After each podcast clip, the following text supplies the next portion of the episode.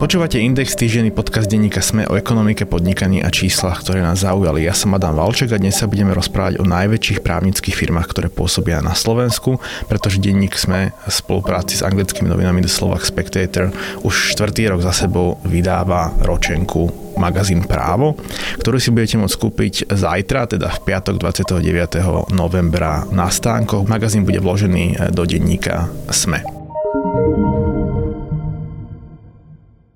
Ako som spomínal, denník sme v spolupráci s anglickými novinami The Slovak Spectator uh, vydáva už štvrtý rok magazín Právo. Ja mám štúdiu vydavateľa The Slovak Spectator a autora metodiky uh, rebríčka najväčších kancelárií Jana Pala. Prečo vlastne vydávame túto ročenku už štvrtý rok za sebou? Ten dôvod je dôležitý, aby sme spravili ľuďom prehľad, že kto sú tí najvýznamnejší hráči. Pôvodne sme túto tento rebríček robili pre medzinárodnú komunitu len, nakoľko to je komunita, ktorá sa fakt v tom slovenskom trhu vôbec nevyzná a potrebuje dostať aspoň nejaký odrazový mostík. Ale tým, že tento rebríček začal byť zaujímavý a, a získal si dôveru od e, kancelárií. Rozhodli sme sa, že výsledky z neho spoločne budeme publikovať aj v denníku SME. My sme sa pred nahrávaním krátko rozprávali e, o zaujímavých číslach, ktoré si si pripravil. Mňa tam zaujala vlastne jedna vec, ktorá tak povedať odpoveda na otázku, ktorú sa môže bežný poslucháč opýtať, že prečo by ho vlastne malo zaujímať, že kto sú e, najväčší hráči na advokátskom trhu. A ty si vlastne myslím vypočítal, že majú veľmi vysoký podiel na tom celom trhu. Keď sa pozrieme na tento trh právnických kancelárií ako celok a údaje e, za celý segment, ktorý nám poskytol Finstat, tak 10 najväčších kancelárií z nášho rebríčku tvorí tržby až 19% z celkového počtu, takže ten podiel je pomerne vysoký. A keď sa pozrieme na zisk, tak dá sa povedať, že až 23% celého segmentu odoberajú ako keby tie najväčšie kancelárie. Ďalšia zaujímavá vec, ktorá z toho vychádza, je, že celok ako trh e, minulý rok, alebo teda 2017 versus 2018 rástol len o 1%, ale keď zoberieme najväčšie kancelárie, tak im tržby rastli až o, až o 21%. Čiže keď to premeníme na drobné, veľmi sa darilo tým najväčším a asi to mali zložitejšie tí menší. Keď sa pozrieme na konkrétne zloženie rebríčka, treba asi poslucháčom vysvetliť, že náš rebríček je jedinečný aj v tom, že sa neskladá iba z čisto hospodárskych údajov. Čiže čo my vlastne zohľadňujeme v tej metodike? Myslíme na to, že samotná kancelária má tú najväčšiu devízu vo forme hlav alebo teda ľudí, ktoré pre ňu pracujú. Čiže každý rok zistujeme pomerne detailne štruktúru ľudí, ktorí pracujú v kancelárii a tam má pomerne významný vplyv na celkové umiestnenie kancelárií v rebríčku. Aj v tomto roku sme zistili, že ten právny segment žije takou špecifickou formou, hlavne čo sa týka účtovania alebo dostávania niektorých svojich obchodov priamo do účtovníctva kedy sa deje, že oni môžu pracovať aj dlhé roky na nejakom prípade, ale keď sa uzavrie v nejakom konkrétnom roku, vstupuje do účtovníctva až v tom roku. Čiže preto len samotné tržby alebo zisk by nevypovedali o, o tej sile tých kancelárií a dôležitá je tá informácia, koľko ľudí majú. Čiže my sa pozeráme na počet advokátov, pozeráme sa na počet právnikov, neadvokátov, a aj to na základe praxe, čiže, čiže tí, čo majú nad 3 roky do 3 rokov. To sú také dôležité veci a potom, e, čo sme ešte tento rok mierne modifikovali, to je pohľad na zisk práve kvôli tomuto špecifiku toho právnického trhu sme sa začali pozerať na zisk ako vážený priemer za posledné 3 roky. Dáta o hospodárení máme z Finstatu, čiže z registra účtovných závierok, ktorý je všeobecne verejne dostupný, ale odkiaľ máme tie konkrétne dáta o počte hlav? Máme dôveru samotných kancelárií, čiže sú ochotné nám poskytovať informácie môžeme povedať, že takmer všetci dôležití hráči nám tieto údaje poskytujú a, a tá dôvera, my si ju veľmi ceníme, lebo predsa len chce to čas, aby, aby vypracovali dotazníky, ktoré posielame a z roka na rok sa nám darí dá sa povedať, mať komplexnejší celý ten zoznam. Práve si poslucháči nájdu tri rôzne rebríčky, všeobecný rebríček najväčších kancelárií a potom sú dva rebríčky regionálnych kancelárií a medzinárodných kancelárií. Prečo si sa rozhodol to deliť vlastne na regionálne a medzinárodné? Zas to vychádza z tej pôvodnej štruktúry toho rebríčku alebo toho zamerania a to je medzinárodný uh, čitateľ. Veľa firiem je takých, že dá sa povedať, operuje alebo spolupracuje s medzinárodnými celosvetovo etablovanými kanceláriami. Čiže sme chceli spraviť prehľad, e, že ktoré z týchto celosvetových kancelárií celosvetových kritérium tam máme také, že musia pôsobiť minimálne v štyroch krajinách mimo vyšegradského priestoru. E, čiže spraviť prehľad pre týchto, ale zároveň a dokumentuje to aj priamo rozhovor, ktorý je v rámci práva, ktorý hovorí o tom, že už tieto medzinárodné spoločnosti sa spoliehajú aj na služby vo väčšej miere týchto lokálnych e, spoločností, takže zase spraviť prehľad aj, že kto sú tí lokálni hráči pomerne veľký. To je vlastne posluchačom môžem prezradiť, že ide o rozhovory s jedným z bardov slovenskej advokácie, partnerom advokátskej kancelárie Ružička N Partner s Jaroslavom Ružičkom, v ktorom vlastne spoločne bilancujeme, e, taká novembrová téma je spoločne bilancujeme 30 rokov e, slovenskej advokácie a okrem iného sa vyjadruje aj k verejným zákazkám a ich obstarávaniu a tiež ku kauzám, ktoré vyplávali z Kočnerovej e, trímy. Keď sa pozrieme na konkrétne rebríčky, tak kto sú tí tzv. skokani roka? Keď berieme skokanov v rámci najväčšej desiatky firiem, tak môžeme povedať, že najviac je to Taylor Wessing, medzinárodná kancelária, ktorá postúpila medziročne z 9. pozície na 5. pozíciu. Darilo sa pomerne aj lokálnej spoločnosti alebo regionálnej spoločnosti Barger Prekop, ktorá postupila zo 8. E, miesta na 6. miesto.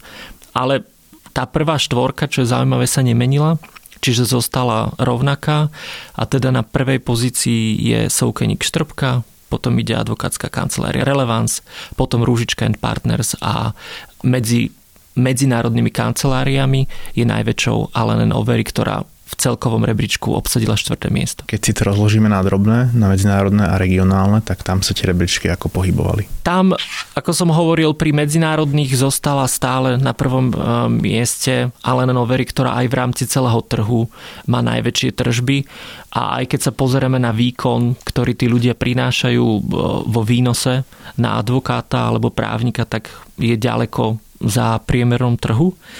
Potom ten pohyb v tom medzinárodnom rebríčku nebol až taký, taký výrazný, možno výraznejší bol v rámci tých regionálnych kancelárií, kde sa nám po prvýkrát dostala keď pozrieme za tú históriu štvoročnú, prvýkrát sa nám do tých top 10 dostala Valko Marian and Partners kancelária a tiež prvýkrát je kancelária Palkue. Naše rebríčky sú vlastne len rebríčkami, to znamená, že neuvádzame pri nich nejaké absolútne hodnoty, či už tržieb alebo zisku, ale e, tých tu máš e, pred sebou, čiže ak máme poslucháčom prezradiť, že vlastne okolko skákali tie advokátske kancelárie, tak okolko to bolo? Keď zoberieme percentuálne najskôr formát zisku, porovnanie rok 2017 versus 2018, tak ten zisk rástol až o 87%, u deviatich z tých desiatich kancelárií bol, bol nárast e, v zisku vždy. Pričom najväčší medziročný nárast zisku mala spoločnosť Widen Case a potom aj Soukenik Štrbka a s nimi sme aj komunikovali zase a, a čitatelia sa dozvedia, že prečo je to tak. Treba povedať, že vlastne na trhu advokácie sú bežné e, nárasty e, zisku medziročné 200 až 300% a je to práve spôsobené tým, čím, čo e, Jan opisoval. To znamená, že keď advokátska kancelária uzavrie nejaký case v danom roku, tak jej vyskočí ten zisk a ako sa vlastne v magazíne právo dozviete, tak naopak niektoré rasty môžu byť spôsobené spôsobená aj tým, že v minulých e, finančných rokoch a kancelária mala nejaké zvýšené náklady. Typicky napríklad to môže byť e, výplata partnerov, alebo potom naozaj také e, bežné výdavky, ako napríklad rekonštrukcia priestorov advokátskej kancelárie, čiže, čiže ofisu a aj to vlastne spôsobí potom prudký rast zisku a zisku v tom ďalšom roku, ktorý nasleduje potom výdavkovom období. V magazíne Právo mám text, ktorý sa zaoberá vlastne výsledkami takými anomálnymi, ktoré, nie, ktoré sa nedostali do rebríčka, napriek tomu, že vlastne ak sa pozrieme na absolútne vyjadrenie či zisku alebo tržieb, tak by sa tie firmy dostali e, na popredné priečky. My sme sa ich ale rozhodli nezaradiť po zohľadnení ostatných e, prevádzkových výsledkov. Prečo? Sme sa ich rozhodli nezaradiť. Tým, že hovoríme, že toto je rebríček najväčších kancelárií, máme tam aj kritérium, ktoré hovorí, že tá kancelária musí robiť minimálne s desiatimi právnikmi za predchádzajúci rok. Takže to je ten hlavný dôvod. Zase bola to zmena, ktorú sme vykonali po minuloročnej anomálii, kedy sa nám dostalo do týchto čiastkových eh, rebríčkov eh, taká kancelária ako je Bžan a práve preto sme si povedali, že je dôležité vytvoriť obraz o kanceláriách, ktoré nejakým spôsobom v rámci nejakých medzi sú štandardné v tom, že majú ten počet hlav, ktorý dokáže udržať tak nejak stabilne tie príjmy, že nie je to len nejaký jednorazový výstrelok. My sme sa napriek tomu e, zaoberali tými kanceláriami s anomálnymi výsledkami. Vlastne v magazíne právo si môžete e, prečítať, čo spôsobilo tieto výsledky. Častokrát ide o, o vlastne úplne legitímne, legitímne vysvetlenia a vlastne posolstvo toho článku je také, že naozaj to, že nejaké advokátske kancelárii poskočí e, tržby alebo zisk o stovky percent, nie je to automaticky podozrivé. Samozrejme sú aj výnimky, vraciame sa aj k príbehu e, advokátskej kancelárie Radomíra Bžána, ktorej síce brutálnym spôsobom poklesol e, výnos e, tržby a to je práve spôsobené tým, že v predchádzajúcom účtovom období zaknihovala e, tržby zo zmluvy so štátom, kde dostali odmenu za arbitráž obvodnú elektrárne Gabčíkov, ktorá sa týkala slovenských elektrární. Naďalej si udržiava nadštandardne vysoké, vysoké výnosy, čo je spôsobené bližšie nespresnenými ostatnými výnosmi, čiže nejde o výnosy z advokácie, ale ide o akési iné výnosy ktoré sa nám nepodarilo rozklúčovať. Teraz si ja zoberiem takú úlohu aj respondenta, aj moderátora trocha a budem hovoriť vlastne o tom, čo sa ďalšie dozviete v magazíne Právo, pretože on je jedinečný aj tým, že v podstate tým, že sme si získali dôveru advokátskych kancelárií, tak nám asi ako jediní na trhu odhalujú referencie, na ktorých pracovali po minulé roky. A pravdepodobne množstvo z vás, ktorí nás počúvate, máte v mobile nainštalovanú dopravnú aplikáciu Hopin alebo navigáciu Sigic a to sú aplikácie, ktoré sa týkali aj najväčšie transakcie, pri ktorých radili najväčšie advokátske kancelárie alebo právnické firmy na slovenskom trhu práve o predaj firiem, ktoré prevádzkujú tieto aplikácie. A dočítate sa tam aj to, že kto radil pri predaji Skylinku, televízie Markíza Tiež uh, treba povedať, že čoraz častejšie sa medzi referenciami objavujú skúsenosti z oblasti finančníctva, to znamená, kedy veľké právnické firmy asistujú či už pri aranžovaní napríklad uh, uvoľnenia emisie dlhopisov na, na trh alebo pri uh, braní si veľkých pôžičiek. A tu vyzdvihnem uh, jednu zaujímavú transakciu z uplynulého obdobia, pri ktorej asistovali viaceré veľké právnické firmy a to je emisia dlhopisov Prima banky. Prima banka emitovala ako vôbec prvá banka na Slovensku e, dlhopisy so zápornou úrokovou sadzbou, inak povedané vlastne veriteľia platia banke za to, že jej požičiavajú peniaze. Typicky by to malo byť teda naopak, že dlžník platí veriteľovi e, úrok za to, že si môže od neho požičať e, peniaze.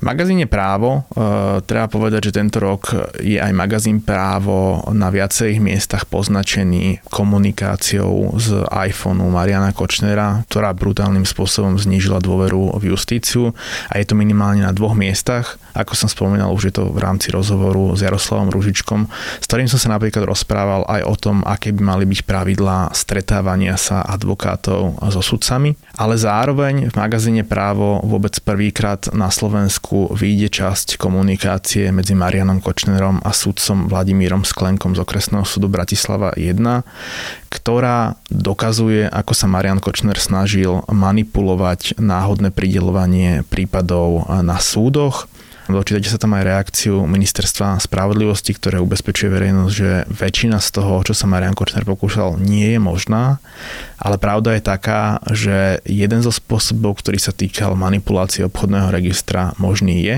Je to chyba v systéme, ktorá by nemala existovať, ale existuje. Ministerstvo ju naďalej toleruje, ale zaviedlo viacstupňovú ochranu alebo teda kontrolu, ktorá by mala zabrániť nejakým protiprávnym e, operáciám v obchodnom registri. Tento rok sme sa prvýkrát rozhodli zaradiť aj e, rebríček najväčších patentových a známkových zástupcov. Je to taká téma, ktorú som si vymyslel, e, ja musím povedať, ale ono súvisí aj s tým, že Jan pri e, prvom sortovaní vlastne mien v rebríčku sa ukázalo viacero rastov advokátskych alebo právnických firiem, ktorých gro služieb je fokusovaných na patentové a známkové právo. Tento rok je to rebríček, ktorý je tak povedať taký spartanský. Postavili sme ho len na údajoch od úradu priemyselného vlastníctva o počte registrovaných známok alebo patentov. Nemáme od týchto kancelárií zatiaľ bližšie hospodárske údaje a to je ako jednoduché vysvetlenie na to je, že tieto firmy sú klasické právnické firmy, ktoré sa častokrát e, špecializujú aj na bežné právne činnosti. Čiže to znamená, že patentová kancelária napríklad robí aj bežnú advokáciu, čiže zastupuje klientov pred súdmi.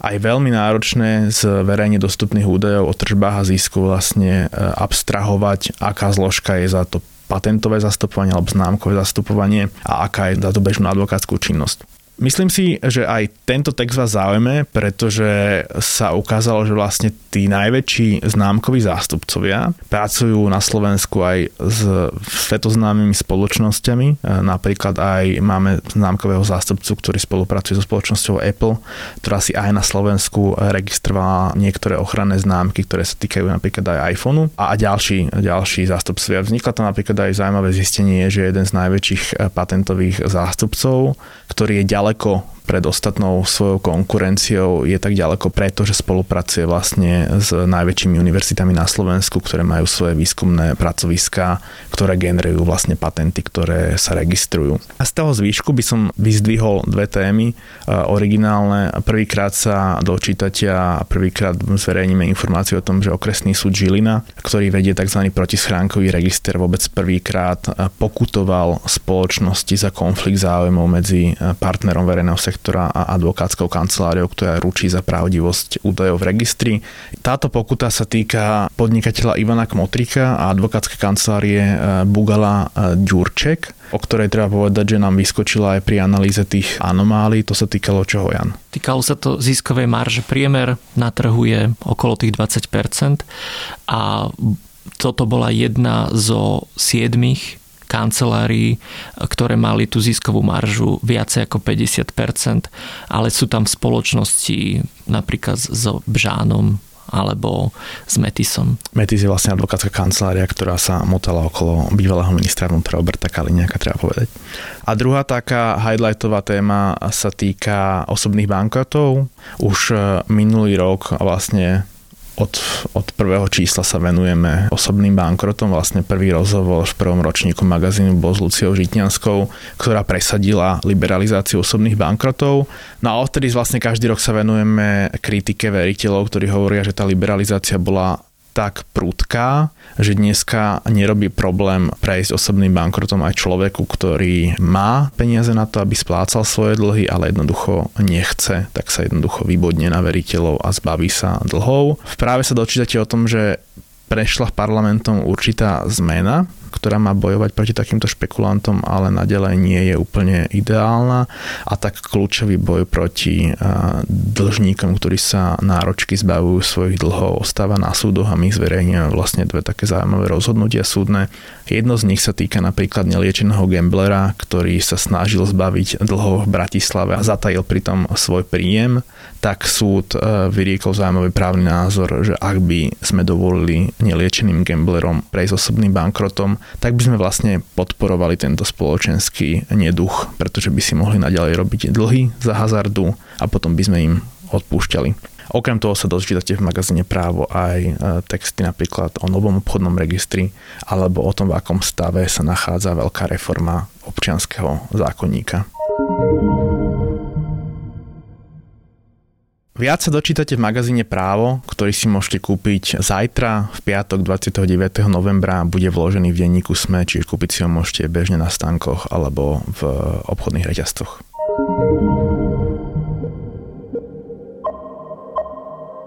Podcast Index vychádza každý týždeň vo štvrtok. Prihláste sa na jeho odoberanie vo svojej podcastovej mobilnej aplikácii na platformách Google Podcasty, Apple Podcasty alebo Spotify. Všetky diely, ako aj odkazy na témy, o ktorých hovoríme, nájdete na adrese sme.sk lomka index. Ak sa vám podcast páči, môžete ho ohodnotiť. Ak nám chcete poslať pripomienku, môžete sa pridať do podcastového klubu Sme na Facebooku alebo nám napísať e-mail na adresu index.sme.sk. Moje meno je Nikola Bajánová. Ja som Adam Valček.